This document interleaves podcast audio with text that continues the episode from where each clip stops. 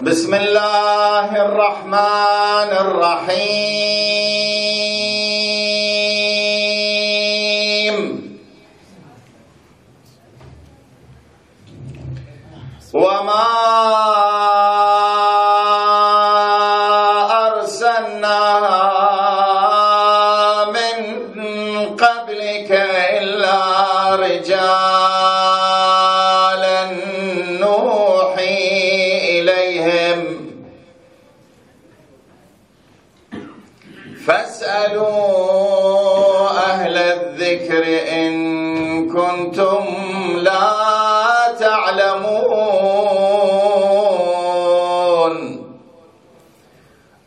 مجالسكم بذكر الصلاة على محمد وآل محمد. اللهم صل على محمد وآل محمد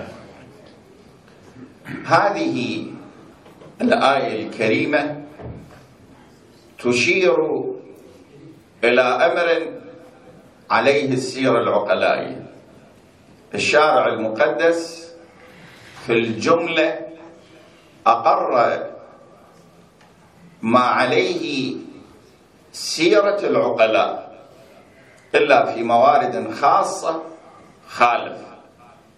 وإلا أغلب ما عليه السير العقلائية أقرها الشارع واعتبرها مقبولة. العقود الشرعية كلها أو جلها كانت قبل الإسلام وخالف الإسلام بعضها.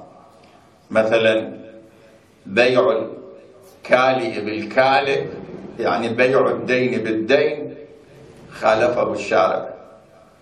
المعاملات الربوية كانت وعليها السيرة العقلائية كانت وما زالت ولكن خالفها الشارع.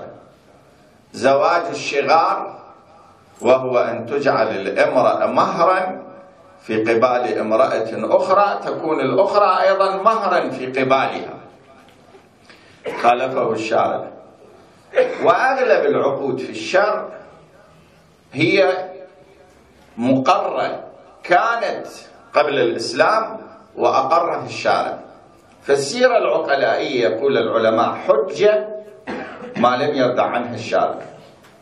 سيرة العقلاء أن غير المختص يرجع إلى المختص لا سيما في الأمور المهمة والمصيرية. إذا واحد عنده عملية جراحية في القلب فيها حياته. ومن المحتمل أن يموت. هكذا لها من الأهمية. يرجع إلى المختص ما يراجع القصاب مثلا حتى يسوي له عملية قلب. اللي يريد يبني بناية من عشرين طابق ما يراجع الخياط. يرجع يرجع للمهندس المدني والمعماري والإنشائي. إلى أصحاب الاختصاص. هذه سيرة عقلائية فأقرها الشارع. كذلك في باب أحكام الدين وأحكام الشريعة هناك من يختص لعشرين سنة وثلاثين سنة وأربعين سنة وخمسين سنة وستين سنة وبعضهم سبعين سنة. والدين فيه مصير الإنسان في الدنيا والآخرة. حياتك حياتك الدنيوية تقوم على أساس الدين. وحياتك الأخروية تقوم على أساس الدين. وما أرسلنا من قبلك إلا رجالا نوحي إليهم. فاسألوا أهل الذكر إن كنتم لا تعلمون. هذه قاعدة. ورجوع الجاهل إلى العالم عليه دليل العقل غير السيرة العقلائية اليوم أكو هبة من وراءها اليد الماسونية والاستعمار ضد العلماء ومراجع الدين الفقهاء. لما رأوا أن أتباع آل البيت عندهم شيء هو صمام الأمان. وهو المرجعية الدينية المقدسة. ورأوا يأتمرون بأمرهم يعني الاستعمار يخطط على أن يبقي الدواعش في دولنا لعشرات السنوات. وإذا بفتوى واحدة كل آمالهم وكل خططهم تنتهي وتفشل. من هنا فكروا في إيجاد هوة وفجوة. فيما بين القاعدة يعني بين الناس الجماهير وبين العلماء المراجع الفقهاء. من هنا بدأ التطبيل قضية التقليد. واحد يقول شنو نقلد؟ يعني إحنا قرودة حتى نقلد مثلا؟ وهكذا. وجابوا بعض من لا رصيد له من العلم. من المتطفلين على أهل العلم حتى يناقش الناس في قضية التقليد ويبعدهم عن التقليد. أنا الآن أستعرض في الجملة أدلة التقليد ولكن لو سلمنا أن التقليد لا يجوز وأن التقليد مو صحيح. زين شو يسوون الناس؟ والله البقال اللي عنده عائلة ويطلع الصبح ويرجع بالليل تعبان. من ياخذ أحكام دينه مثلا؟ ها؟ أحكام شريعته. اللي عليها أحكامه الدنيوية وعلى ذلك يترتب أمر الآخرة. من يأخذ؟ عامل البنا من يأخذ أحكامه؟ يقول خليه هو يراجع الكتب يراجع الكتب. أصحاب الاختصاص خمسين سنة وستين سنة وسبعين سنة. في كثير من المسائل يتوقفون فيها. دليلها أنهم يختلفون في كثير من المباني وفي كثير من النتائج. وهذا المسكين. زين هذا اللي ما عنده قراءة وكتابة. ماذا يصنع. يقول يرتبط بالإمام المهدي. ليش الإمام المهدي قاعد مثلا ينتظرك وينتظرني حتى يجيب؟ إذا كان يظهر. شوي دقق جايين يأخذون فرد رواية. هاي الرواية ضعيفة السند. وهاي هي دليل التقليد. يا عمي مو هي هاي دليل التقليد. هذه يجون إلى الشباب خطية. مساكين. يضللوهم تقليد أولا عليه دليل العقل. العقل عقلاء العالم على اختلاف مللهم ونحلهم وأمكنتهم وأزمنتهم وعاداتهم وتقاليدهم يقولون بضرورة رجوع الجاهل إلى العالم. واضح؟ كل العقلاء هذا يقر الهندوسي والمجوسي والنصراني واليهودي والبوذي ومن هو بعد؟ حتى الشيوعي والدهري ومن لا دين له. يقول به في هذا الزمان وفي كل زمان في هذا المكان وفي كل مكان. هذا دليل العقل. يجيني واحد أقول له الرواية تقول لله حجتان حجة ظاهرة وحجة باطنة على الناس. الحجة الظاهرة الأنبياء والأوصياء والحجة الباطنة هو العاقل. يقول يعني عقل المعصوم. لذا عقل المعصوم عقل المعصوم منه هو أنبياء وأوصياء. يعني هذا الثاني رجع إلى الأول. إذا هذا العقل اللي الله ركبه على رأسك وعلى رأسي ما إلى اعتبار. يعني إنسان اللي ما يحترم عقله هذا قابل للنقاش؟ يمكن الناقش هذا دليل العقل رجوع الجاهل العقل إلى العالم. بعد السيرة العقلائية. رجوع المختص إلى غير المختص. هذا في كل العالم. كان وما زال. الذي يفرق بين دليل العقل والسيرة دليل العقل يدخل في التحسين والتقبيح في العدل والظلم والسيرة أعم من ذلك. ما تدخل في العدل والظلم. القرآن الكريم وما أرسلنا من قبلك إلا رجالا نوحي إليهم. فاسألوا أهل الذكر إن كنتم لا تعلمون. هذه آية. فاسألوا. آه. ظاهر في الوجود فلولا نفر من كل فرقة منهم طائفة ليتفقهوا في الدين ولينذروا قومهم إذا رجعوا إليهم لعلهم يحذرون. هذه آية. روايات. الإمام الباقر صلوات الله وسلامه عليه يقول لأبان بن تغلب اجلس في مسجد المدينة وافت الناس فإني أحب أن يرى في شيعتي مثلك مسجد المدينة الإمام الباقر وين؟ بالمدينة. مي يقول له اجلس في مسجد المدينة وانقل الروايات إلى الناس الروايات التي تعلمتها مني. يقول له افتي الناس كان يأذنون لطلابهم أن يجتهدوا في أحكام الدين. الإمام يقول علينا الأصول وعليكم التفريع. فذاك يقول للإمام الرضا صلوات الله وسلامه عليه يقول إن شقتي بعيدة وما أقدر دائما أجي أرتقيك فإلى من؟ ترشدني أنا أخذ معالم ديني. ما يقول ما يقول الروايات. الإمام قال زكريا بن آدم القمي هو المأمون على الدين والدنيا. روح خذ معالم دينك. ذاك يقول له للإمام يقول له أنا دائما ما أقدر أجي لك. أفيونس ابن عبد الرحمن ثقة آخذ منه معالم ديني. الإمام قال نعم. معالم الدين. أحكام الشرعية. يقول نعم. يجيب لي فرد رواية تنهى عن التقليد. يجيب لي رواية ثانية تنهى عن الاجتهاد. حبيبي يعني ذول العلماء الفقهاء ما شافوا ذن الروايات اللي حضرت جنابك. رحت شفتين. وما شافوا ذن الروايات التي تأمر باتباع العلماء والمراجع وأصحاب الاختصاص. شافوا هذه الروايات وهذه الروايات هذه مو من السهل أنه روايات تعارض روايات أخرى. فيها مجمل وفيها مبين وفيها محكم وفيها متشابه وفيها ظاهر وفيها أظهر وفيها الناس يروح يجيب من ذن الروايات يطلعهن هي من كتب الاجتهاد والتقليد ويذبها على الناس. وهم الفقهاء جايبيها مناقشيها انت حضرت جنابك إيش قد لك رصيد من العلم؟ شوف هو عمل كذا ورايح شوية مطالع. انت رايح شوية مطالع حبيبي. الدراسات الدينية بها المرحلة الابتدائية والمتوسطة والثانوية والجامعة.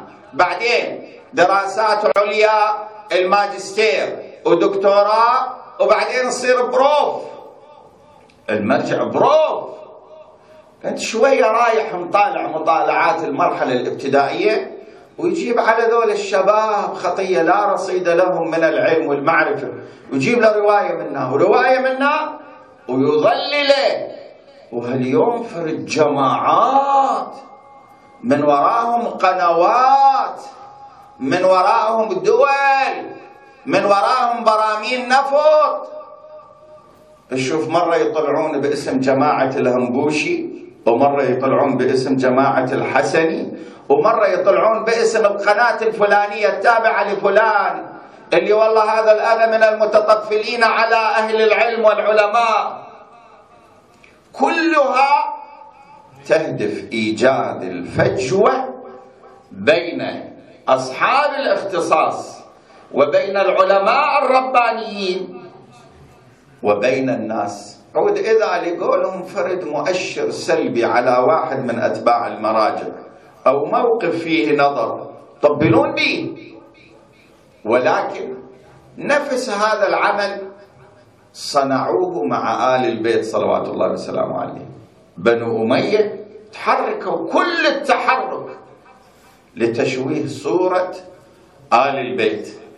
ولكن بقى آل البيت أسماءهم نيرة تذكر آناء الليل وأطراف النهار. يريدون أن يطفئوا نور الله. بماذا؟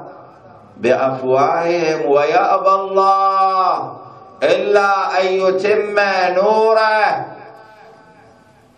شوف الدقة وين؟ ولو كره الكافرون. ولهذا شوف بحمد الله في اليوم بعد الآخر صحيح تصير فرد نوع من الهزة لشبابنا ولكن هذا يستدعي يروحون يبحثون عن الدليل وعن البرهان وتصير عقيدته وتقليده عن دليل وبرهان ويخسأ أولئك. وما أرسلنا من قبلك إلا رجالا نوحي إليهم. فاسألوا أهل الذكر إن كنتم لا تعلمون. أهل الذكر هم الذين يأخذون علومهم من الأنبياء والأوصياء. العالم الرباني. وأعلى مصداق للعالم الرباني هم المعصومون الأربعة عشر النبي الأكرم صلى الله عليه وآله وأمير المؤمنين وفاطمة والحسن والحسين والأئمة من تس والأئمة التسعة من ولد الحسين إلى المهدي من آل محمد صلوات الله صل على محمد وآل محمد الإمام زين العابدين. سلام الله عليه. من أهل الذكر إجا واحد. قال له يا ابن رسول الله شوية أريد وقفات عند الإمام زين العابدين في الجانب الفقهي. قال له يا ابن رسول الله امرأة حامل ضربها زوجها برجله فأسقطت حملها. فما هو الحكم؟ قال عليه الدين. كل دية المن إلى وريث هذا الجنين. من الوريث؟ الأم. قال كم هي الدية قال إن كان نطفة لازم يدفع عشرين دينار. يعني عشرين مثقال ذهب عيار 18 إذا كان علقة لازم يدفع أربعين مثقال. إذا كان مضغة لازم يدفع ستين مثقال. إذا كان عظاما لازم يدفع ثمانين مثقال. إذا كانت العظام قد كسيت لحما وجلدا لازم يدفع مئة مثقال. وإذا نفثت فيه الروح يعني كمل الشهر الثالث ودخل بالشهر الرابع فإن كان صبيا يدفع ألف مثقال ذهب عيار 18 وإذا بنت 500 مثقال ذهب عيار 18 لمن؟ للوريث. إذا الأب مسقط الأم لازم يدفع للأم لأم الجنين لأنها هي الوريث. إذا هي الأم راحت سقطت. لازم تدفع لأب الطفل. اللهم والد الطفل يتنازل عن الدية وإذا الأم والأب اشتركوا وسقطوا للطفل. هذول هم يعتبرون الطبقة الأولى الأم والأب. القاتل لا يرث. فالأم والأب سقطوا إذا إرث ماكو إلهم. إلمن يروح؟ إلى إخوان الطفل وأخواته يعني أولادهم وبناتهم. الإرث تقسم بينهم واجب شرعا ما عندهم إخوان وأخوات بس هو هذا الطفل وطيحوه ينتقل إلى أعمام هذا الجنين وأخواله وخالاته وعماته. يروح إلى طبقة بعدين. هكذا التوارث. الإسقاط لا يجوز في الشريعة. واحد يقول الأم والأب متفقين ما يجوز. في حالة واحدة يتفق العلماء في جواز الإسقاط. متى؟ إذا خيف على حياة الأم. يعني الأم حامل واحتمال تموت. هسه إما تموت من أثر الحال أو تقتل لسبب وآخر سبب عشائري. هنا يجوز الإسقاط. إما إذا لا يخشى على حياة الأم فهل يجوز أم لا؟ جاي بعض الفقهاء يقول إذا استلزم لها عسرا وحرجا شديدين يعني بها ضغط وسكر وقلب وهنا هذا الحمل يدمرها إلى أن تجيب جايين قايلين إذا لم تلج الروح إذا ولجت الروح هذا قتل نفس إذا مرة حامل في الشهر الرابع الطفل بيروح. وأنت ضربتها وأسقطت عمدا. يتمكن ولي الدم أن يقتص منك فيقتلك. بلى. يجوز له ولهذا الذي أسقط جنين الزهراء صلوات الله وسلامه عليها. وهو طفل قد ولجته الروح. يجوز القصاص منه. يجوز القصاص منه. ما يجوز؟ قايلين إذا لم تلجه الروح. وكان الحامل يستلزم عسرا وحرجا شديدين بعض الفقهاء مو الكل. قايلين يجوز الإسقاط. وإلا الفقهاء أغلبهم يحرمون الإسقاط إلا إذا خيف على حياة الأم من موت أو قتل مثلا. الإمام صلوات الله وسلامه عليه يبين له ذلك. بعد عندنا في الرواية أن الإمام زين العابدين صلوات الله وسلامه عليه كانت إذا الامرأة أرادت أن تضع حملها أخرج النساء التي في البيت. البيت يقال للغرفة وللحجرة. عندنا الدار يعني ما دارت عليه من غرف وحجر وصالات. يقال لها دار. الغرفة اللي بالطابق الأرضي يسموها حجرة. اللي بالطابق الثاني يسموها غرفة. ولهذا لا تسكنوهن الغرف في غرف بالجنة الطابق الفوق يقال له غرفة الطابق الأرضي الغرفة يقال لها حجرة. بيت كلمة مشتركة. هم تطلق على الغرفة وهم على الحجرة وهم على غيرهما. مثلا بيت الطعام المطبخ. أو أجلكم الله بيت الخلاء أو بيت النار. وهكذا الغرفة يقال لها بيت والحجرة يقال لها بيت. الإمام زين العابدين صلوات الله وسلامه عليه كانت الإمرأة إذا أرادت أن تضع حملها كان يأمر بإخراج النساء ولا يبقي إلا الإمرأة التي تلي أمرها. لماذا يا ابن رسول الله؟ يقول لكي لا يطلعن على عورتها. وهذه حبوبة بالصلاة موجودة. جيبها بقية النساء شنو يطلعن على عورتها؟ شنو بقائهن؟ كان يأمر بإخراجهن من البيت يعني من الحجرة والغرفة. شوي دقة. لكي لا يطلعن على عورتها. اليوم الامرأة حامل بتريد تضع حملها بتروح الطبيب رجال. شنو يا طبيب رجال؟ الطبيب الرجال محرم أن لكم هذا. أصلا الإمرأة يجوز لها أن تراجع الطبيب الرجال إذا ما يستلزم الكشف عما لا يجوز النظر إليه. أو اللمس. يسمع منها علامات في وجهها مثلا أو في ظاهر كفيها أو من كلامها يشخص المرض. إما إذا استلزم أن يلمس صدرها. متنها يكشف عن ظهرها عن رجلها. حرام حرام. والله الطبيب محرم والطبيب أكثر تشخيصا حتى في باب الولادة. أما قضية أنه يأخذ الامرأة في ولادتها إلى طبيب رجل ما أقول حلال ولا أقول حرام أقول كفر. كفر هذا. في حالة واحدة يجوز الفقهاء. لو كانت الامرأة بين الحياة والموت وطبيب الامرأة ماكو اللي تجيبها تولدها عندها يأخذونها إلى طبيب الرجل.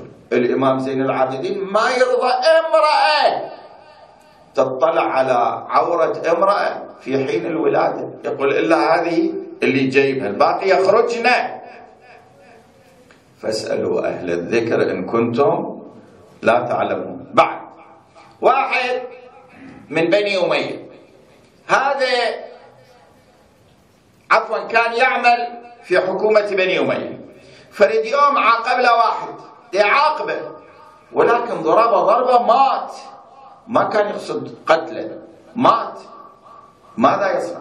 خاف. صادقة النفس يعني خالد في نار جهنم. قام وهام على وجهه في البيداء. وراح سكن الغارات والغابات. وطال شعره. صار يعيش بالغابات. الإمام زين العابدين صلوات الله وسلامه عليه رايح للحج قال له يا ابن رسول الله ما رأيك أن تلتقي بفلان؟ قال لا بأس. هسه فلان هو هذا عنده موقف سيء من آل البيت. وعنده عشرات الروايات الموضوعة في تحريف القرآن. هو هذا. الإمام التقى به قال له يا فلان إن قنوطك من رحمة الله أشد عليك مما صدر منك من قات قال ماذا أصنع يا ابن رسول الله؟ قال له روح ادفع الدية مسلمة إلى أهل المقتول ويبقى الذنب بينك وبين الله والله هو الغفور الرحيم. انت اخو ما كنت قاصد القتل قال خلاص. قال له إيه خلاص؟ أنت هالشكل مسوي بنفسك وتارك الدنيا وأهلك وعيالك ورايح عايش بالغابات. طلع قال الله أعلم حيث يجعل رسالته. هو هذا يروي رواية إذا صار يوم القيامة نادى المنادي فليقم سيد العابدين فيقوم علي بن الحسين. واحدة من الروايات هو هذا يرويها دية يدفع الدية شنو؟ مئة ناقة مئة من الإبل. هذه دية القتيل. حتى اللي يدهس له واحد بسيارة ويموت. مئة من الإبل. أو ألف شاة أو ألف دينار يعني ألف مثقال ذهب عيار 18 أو عشر تالاف درهم. حوالي ثلاث كيلوات ونصف من الفضة الخالصة. الخالية من الرصاص. أو يدفع مئتين بقرة لأولياء المقتول. أو يدفع مئتين حلة يمانية. بعض الفقهاء يقول أو دشداشة فاخرة يعني هاليوم تطلع حوالي خمسة مليون عراقي زين من يحدد؟ اللي يحدد هو القاتل. هذا وين؟ في قتل الخطأ المحض والخطأ شبه العمد. خطأ المحض خذيه على العاقل على العشيرة. خطأ المحض مثلا بسيارة دا يسوق ودا يسوح هذا يسموه خطأ محض هنا العشيرة تدفع مو بس هو يدفع. شبه العمد. لا مو خطأ محض هو ضربه. وقاصد ضربة بس مو قاصد موتة. قاصد يأدبه قاصد يوقف عند حده. مات. هنا العشيرة ما تدفع. هاي في قضية الفصول. العشيرة تتحمل في مورد واحد في الخطأ الماح. بس. إما غيره مو واجب على أفراد العشيرة. اللهم أفراد العشيرة هم يدخلون في حلف. وعقد متبانى عليه ومتعارف عليه فيما بين العشيرة أنه حتى في قضية الكسور والشجاج والشجار والنزاعات يدفعون. هذه قضية تعود لهم هذا عقد جديد واتفاق جديد. أما في الشرع العشيرة ما تتحمل من الدية يعني من دية الفصل إلا القتل الماح. أما إذا صار؟ قتل عمد. هنا أيضا هو يختار القاتل. بس يقدرون أولياء الدم يقولون لا. إذا تريد تختار لنا مثلا 200 دشداشة إذا نجر القصاص.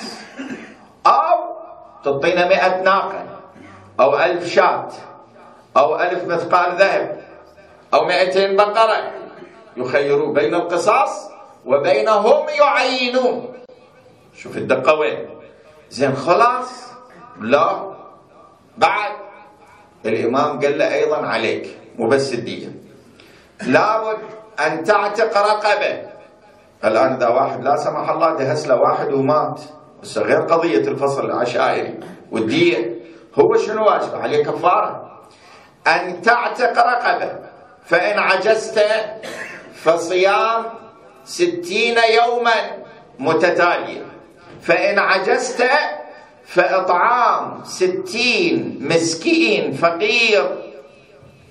إما إذا قتل عمد ثلاثة لازم تسويه هم يعتق رقبة وهم يصوم ستين يوم وهم يطعم ستين فقير. إضافة إلى الدية إذا ما اقتصوا منه. وما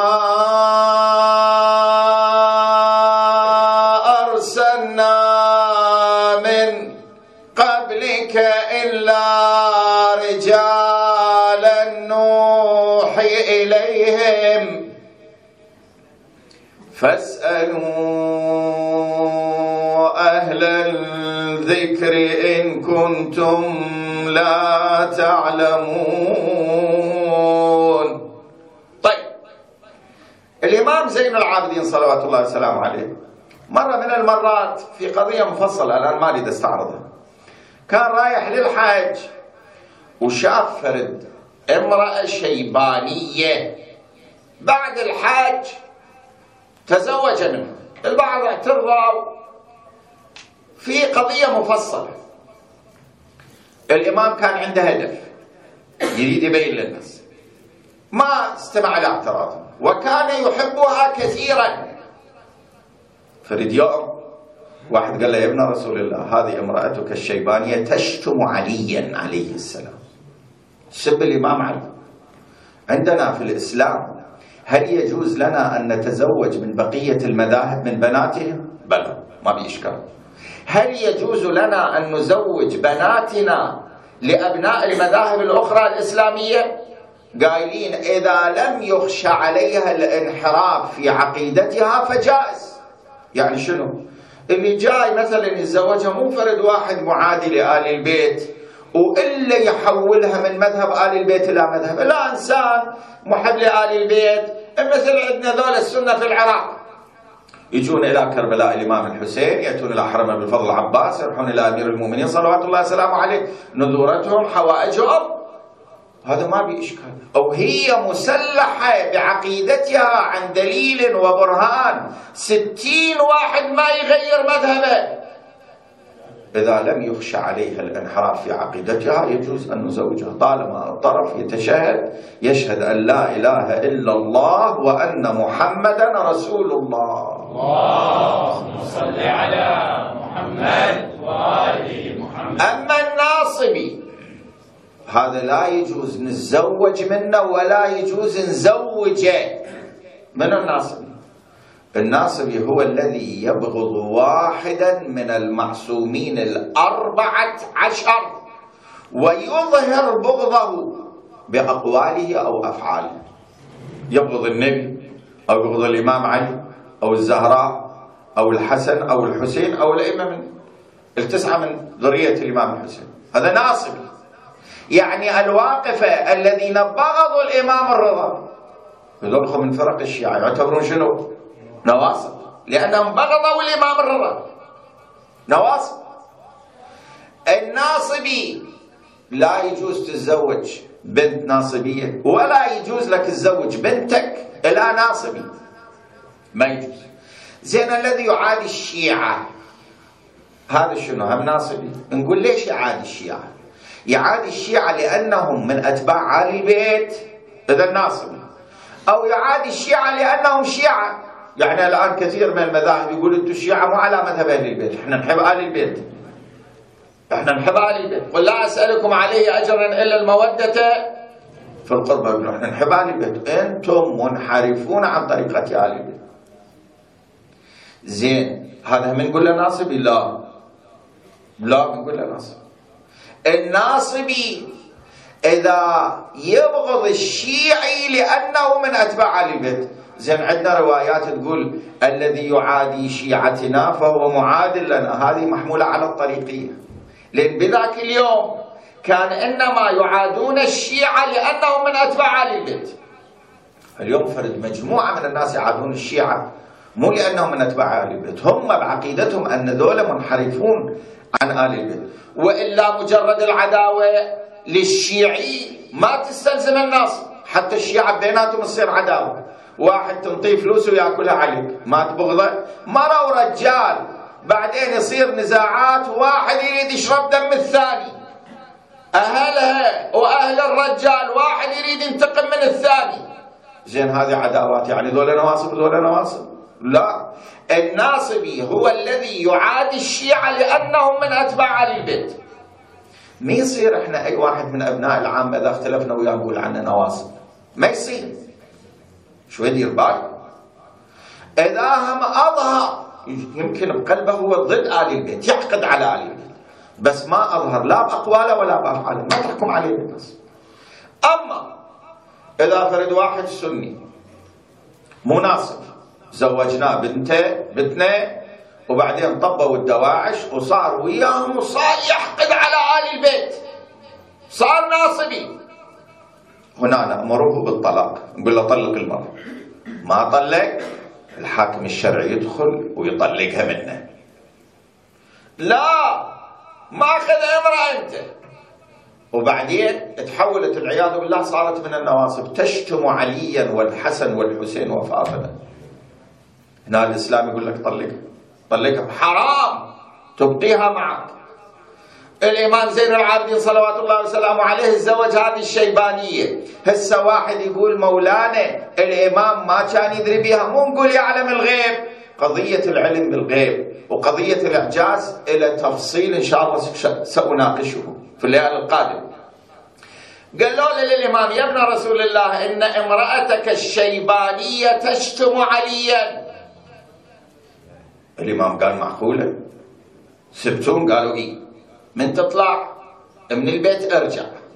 بس اختفي فرد مكان وإحنا راح نناقشها في قضية علي وأنت شوف ماذا يصير ماذا يحدث. الإمام طلع وبعدين رجع واختفى.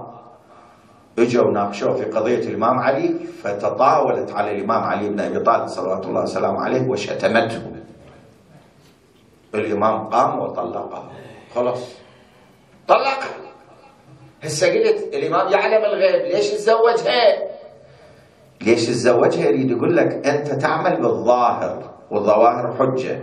فإذا ظهرت لك البواطن وتبين أن الامرأة ناصبية بعد ما تبقيها خلص طلقها الإمام الباقر كذلك عندنا في الرواية. كان عنده زوجة فعلم نصبها فطلقها. طلقها. وهي هذه كانت ماخذة عشرة آلاف مهرها وراحت رفعت قضية على الإمام زين العابدين عند القاضي. قالت ما أعطاني مهري. دزوا على الإمام الإمام قال زين شو تريد الآن؟ قالوا تريد مهرها. قام مرة ثانية دفع عشرة آلاف. لأن في قضية مفصلة آل البيت ما يدخلون المحاكم. بس تقول الإمام علي بن أبي طالب دخل محكمة. الإمام علي بن أبي طالب هو جرجر اليهودي. مو جرجر ومتهم. الإمام الصادق صلوات الله وسلامه عليه كان في طريق الحج. نايم. فد واحد يمه قام كمش الإمام الصادق عنده عشرة آلاف مسروقة منه قال له أنت بايكة مني. ما يعرف الإمام الصادق سواء واحد يطلع يقول شلون ما يعرف الإمام الصادق عمي ما يعرفه الإمام قال له إيش قد مسروق منك؟ قال له عشرة آلاف. قال له عشرة آلاف. روح. لأن سمعة الإمام أها. الآن الإمام بعنوان سرقة يدخلوا على القاضي وبعدين يطلع بريء. الناس ياخذون الحكي المخربط بعدين يطلع بريء بعد ما ياخذوه الإمام سمعته أجاد ذاك بعدين لقى فلوسه. اجى جاب الأموال. قال لا ما أعطيناه لا يرجع إلينا. سأل عاد قال من هذا؟ قالوا له هذا جعفر ابن محمد الصادق صلوات الله وسلامه عليه. ولهذا يطلع يقول الله أعلم حيث يجعل رسالته. الإمام قام طلق. شوف الإمام سوى قضية ذكية درس إلي وإلك. أنا وياك نسمع حكي على نسواننا مرة الأم تجيب لك حكي مرة الأب مرة الأخت مرة الأخ مرة الأخوان مرة الأعمام مرة الجيران مرة الأصدقاء. كل شيء يقولوا لك تشذبه لا. كل شيء يقولوا لك تصدقه لا. كل شيء يقولوا لك تواجه به المرأة لا. إذا شو تسوي؟ اصبر. تابع البعيد البعيد. إذا طلع صاح واجه المرأة واتخذ الموقف. إذا طلع غلط خلاص. لا أحد قال ولا أحد افتهم. إما أي شيء تسمع عن المرأة والله طلعت ويا فلان حكت ويا فلان وتجي تواجهها وتشكك بها وبعدين يطلع حكي باطل حكي مبالغ به ويوميا أنت موقفك مهزوز أمام زوجتك؟ هذا خطأ. بلى. أنت من تسمع المرأة أيضا. إذا لا سمح الله لا سمح الله لا سمح الله. عندها زايد ناقص. بمجرد ما تواجهها تأخذ احتياطاتك. كل الأدلة تضيع اما اذا ما واجهتها وظليت البعيد البعيد تراقب الوضع. إذا طلعت بريئة خلاص أنت ما أظهرت شكك بزوجتك وتبقى العلاقة طيبة. وإذا طلعت صح إيدك متروسة من تأخذ موقف لا سمح الله تطلقها أو أي موقف آخر مو قضية شرف مثلا. إيدك متروسة ما تقعد تلوم نفسك لعلها بريئة وقد ظلمتها. شوف دقة الإمام زين العابدين. قال له زوجتك الشيبانية تشتم علي رأسا ما قبل وهو يعلم الغيب. الحارث ابن كلدة طبيب العرب. طبيب مشهور. هذا عنده زوجة اسمها فارعة. فرد يوم الصبح شافها أول الصبح الفجر. دا تستاك أسنانها رأسا قام طلقها طلقها وهاي بعد. أبناء العامة عندهم الطلاق فبهالشكل بلا شهود بلا كذا. يكون في طهر نفس طهر المواقعة في عادة شهرية كل ذني ما موجودة طلقها ووقع الطلاق. راحت البيت أهلها بعدين هي ودت عليه قالت له أنا بس أريد أعرف ليش طلقتني يعني أنا شنو ذنبي طلقتني قال أنا فجر الصباح شفت دا تستاكين الأسنان. قلت هاي من الصبح قايمة ماكلة بنهم وسد تنظف أسنانها. امرأة كهذه لا تليق بالحارث بن كلبة طبيب العرب. أو انت من الليل ماكله وما منظفة أسنانك ونايمة وهسه الصبح دا تنظفين أسنانك.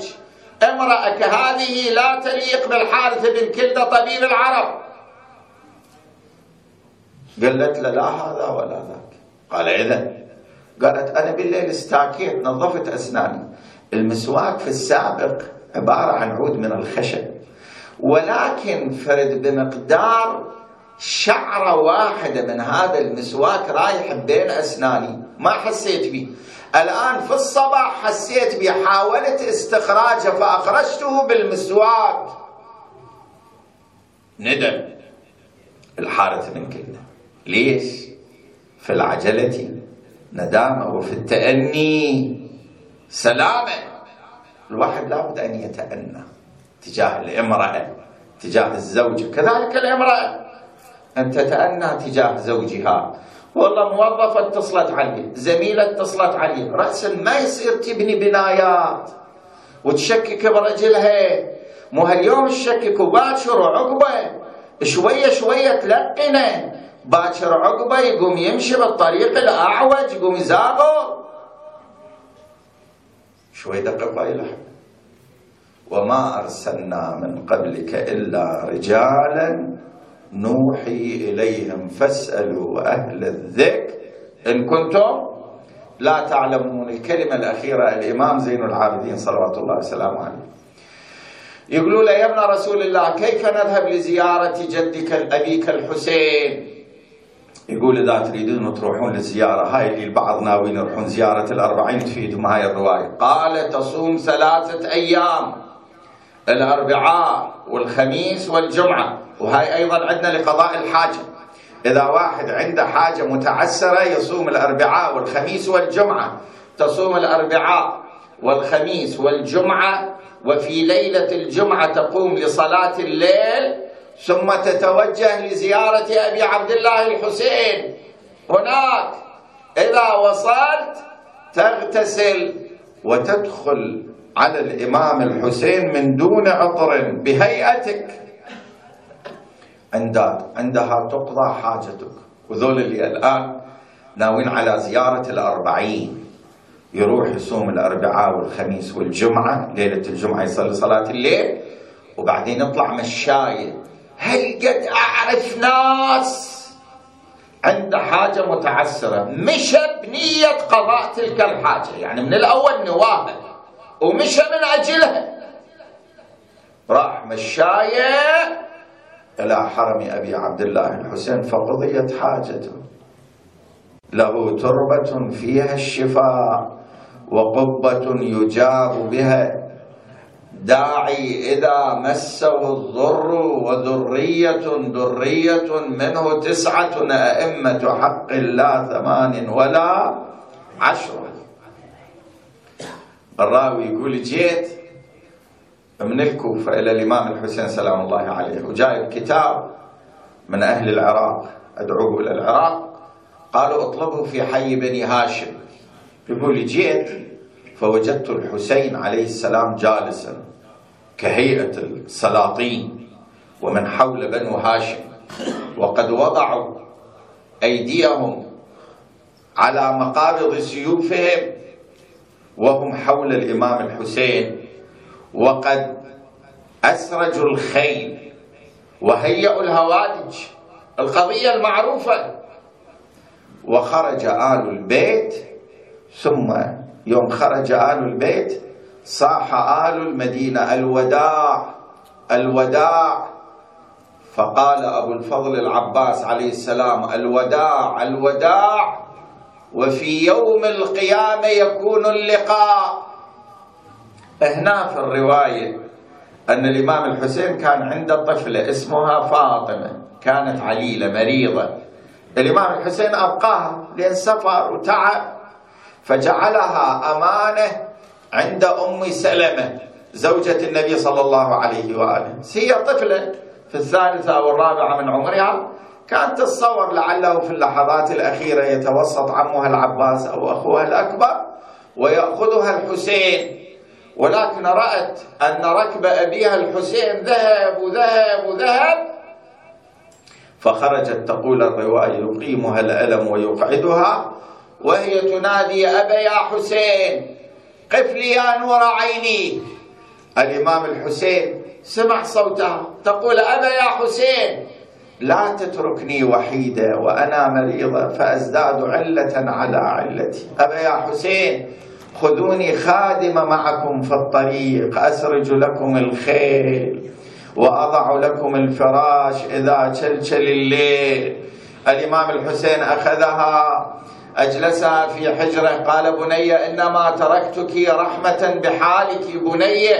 إذا استقر بنا المقام أرسلت إليك أخاك الأكبر أو عمك العباس فتلتحقين بنا. قالت أبا إذا كان ولا بد فأذن لي حتى أودع العائلة قال ودع العائلة صارت تدور عليهم هودجا هودجا حتى وصلت إلى هودج الرباط وإذا بها مدت يدها إلى عبد الله الرضيع. قالت أبا يا حسين إذا كان ولا بد فدع لي عبد الله الرضيع علي أتسلى به. يا صاحت الصوت صاحت الصوت يا ابويا اتنوني اتنوني يا ابويا حسين وياكم أخذوني. وياكم خذوني أسرج الخيل وأحط فراشكم لو تشلشل الليل. إي والله يابا وحدي وحدي وحدي وعليله لا تخلوني. وفقدكم يا أهل العلة جمال. رحل الامام الحسين. كانت هذه الطفلة تقول الرواية. الرواية تخرج من دار أم سلمة وتأتي إلى دار أبيها الحسين تجلس على باب الدار تسأل الرايح والجاي عن أبوها الحسين ما جاء الحسين ما أقبل الحسين. وهذه طبيعة كل إنسان عند غايب والله يابا أنا أنا لقعد على درب الضعون الله يرد عليكم غيابكم ويرد علينا غائبنا ويعجل فرجه إن شاء الله. والله يا أنا لقعد على درب الضعون وسايل اللي يرحون ويجون. كل ما لها غياب يلفون وأنا غايب باللحد مدفون. هنا الدربندي رحمة الله عليه في أسرار الشهادة يقول وقف عليها فارس. قال لمن هذه الطفلة ولمن هذه الدار؟ قالوا هذه فاطمة بنت الحسين والدار هي دار الحسين بن علي بن أبي طالب. قال لها بني أنا ماض إلى العراق. إذا عندك حاجة عندك غرض قامت وكتبت كتابا لأبيها الحسين. هسه هي كتبت. أحد كتب الكتاب؟ هذا الفارس أخذ الكتاب وصار يجد السير ليل نهار إلى أن وصل كربلاء في عصر يوم العاشر.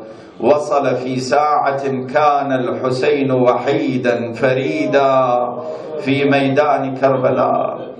هو يكتب هو الدربندي. يقول لعله كان من الملائكة.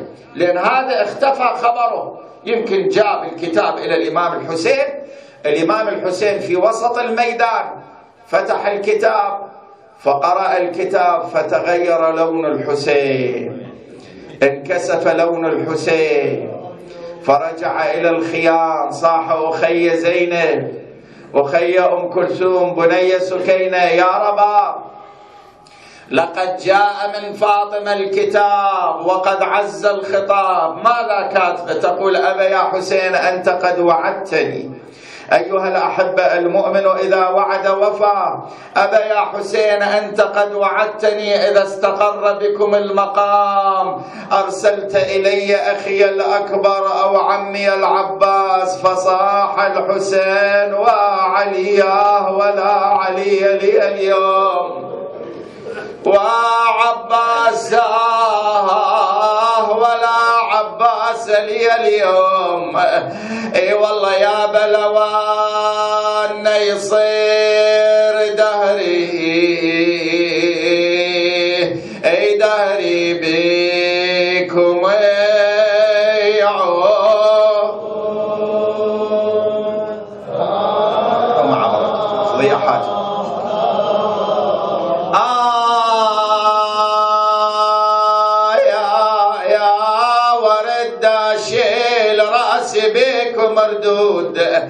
يا بو ترد جفوف أبو فاضل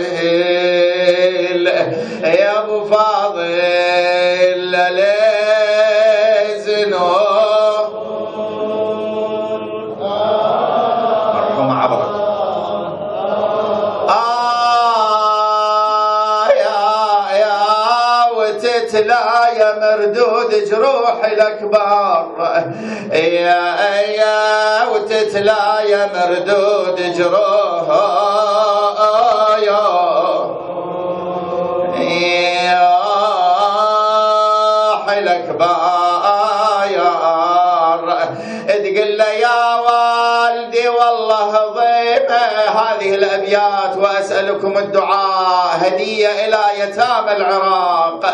يا والدي والله ضيمه نصير من زغر يتيمه اثار الولي يا ناس.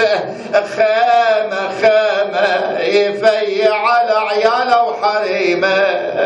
يا يا يفيع على عياله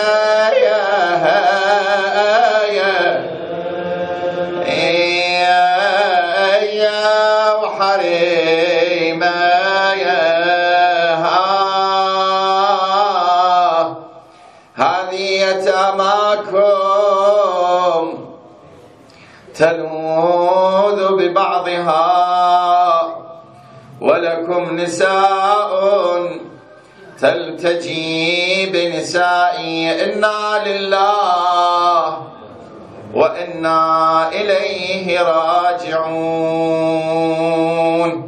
اليوم شوي تأخرنا المسألة تبقى إلى الليلة القادمة بعون الله ومجلسنا يبدأ على رأس الساعة التاسعة والنصف حسب التوقيت الجديد. إن شاء الله الأخوة يهيئون الأمور اللي إحنا بالتسعة ونص نصعد وننزل إن شاء الله أبكر من هذا. لقضاء الحوائج وشفاء المرضى تلاوة الآية الكريمة خمس مرات بأعلى أعلى أصواتنا. أعوذ بالله من الشيطان الرجيم. بسم الله الرحمن الرحيم. أما يجيب إذا دعاه ويكشف السوء. ما شاء الله.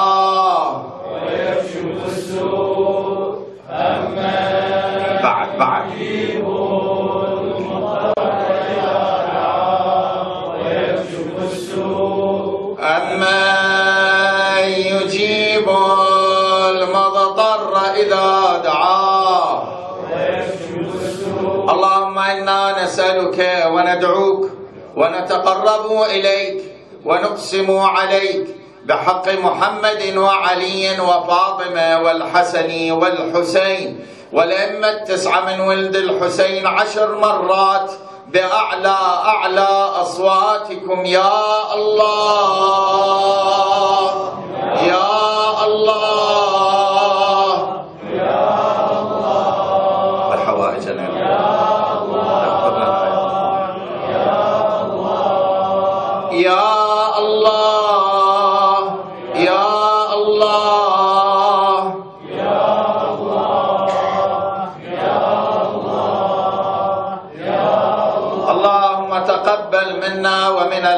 الحاضرين ومن المؤسسين هذا العزاء بأحسن قبولك.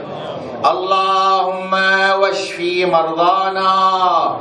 اللهم واشفي مرضانا المنظورين. اللهم واقضي حوائجنا. اللهم وسدد ديوننا. اللهم وارض عنا إمام زماننا.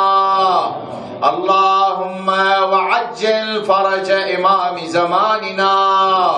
اللهم وارض عنا آباءنا وأمهاتنا.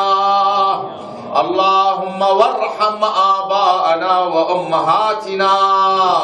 اللهم وارزقنا الإخلاص في أعمالنا. اللهم واجعل عواقب أمورنا خيرا. وابعث اللهم إلى أرواح المؤمنين والمؤمنات. لا سيما من مضى من هذا الجمع. نودي للجميع ثواب سورة الفاتحة مع الصلوات.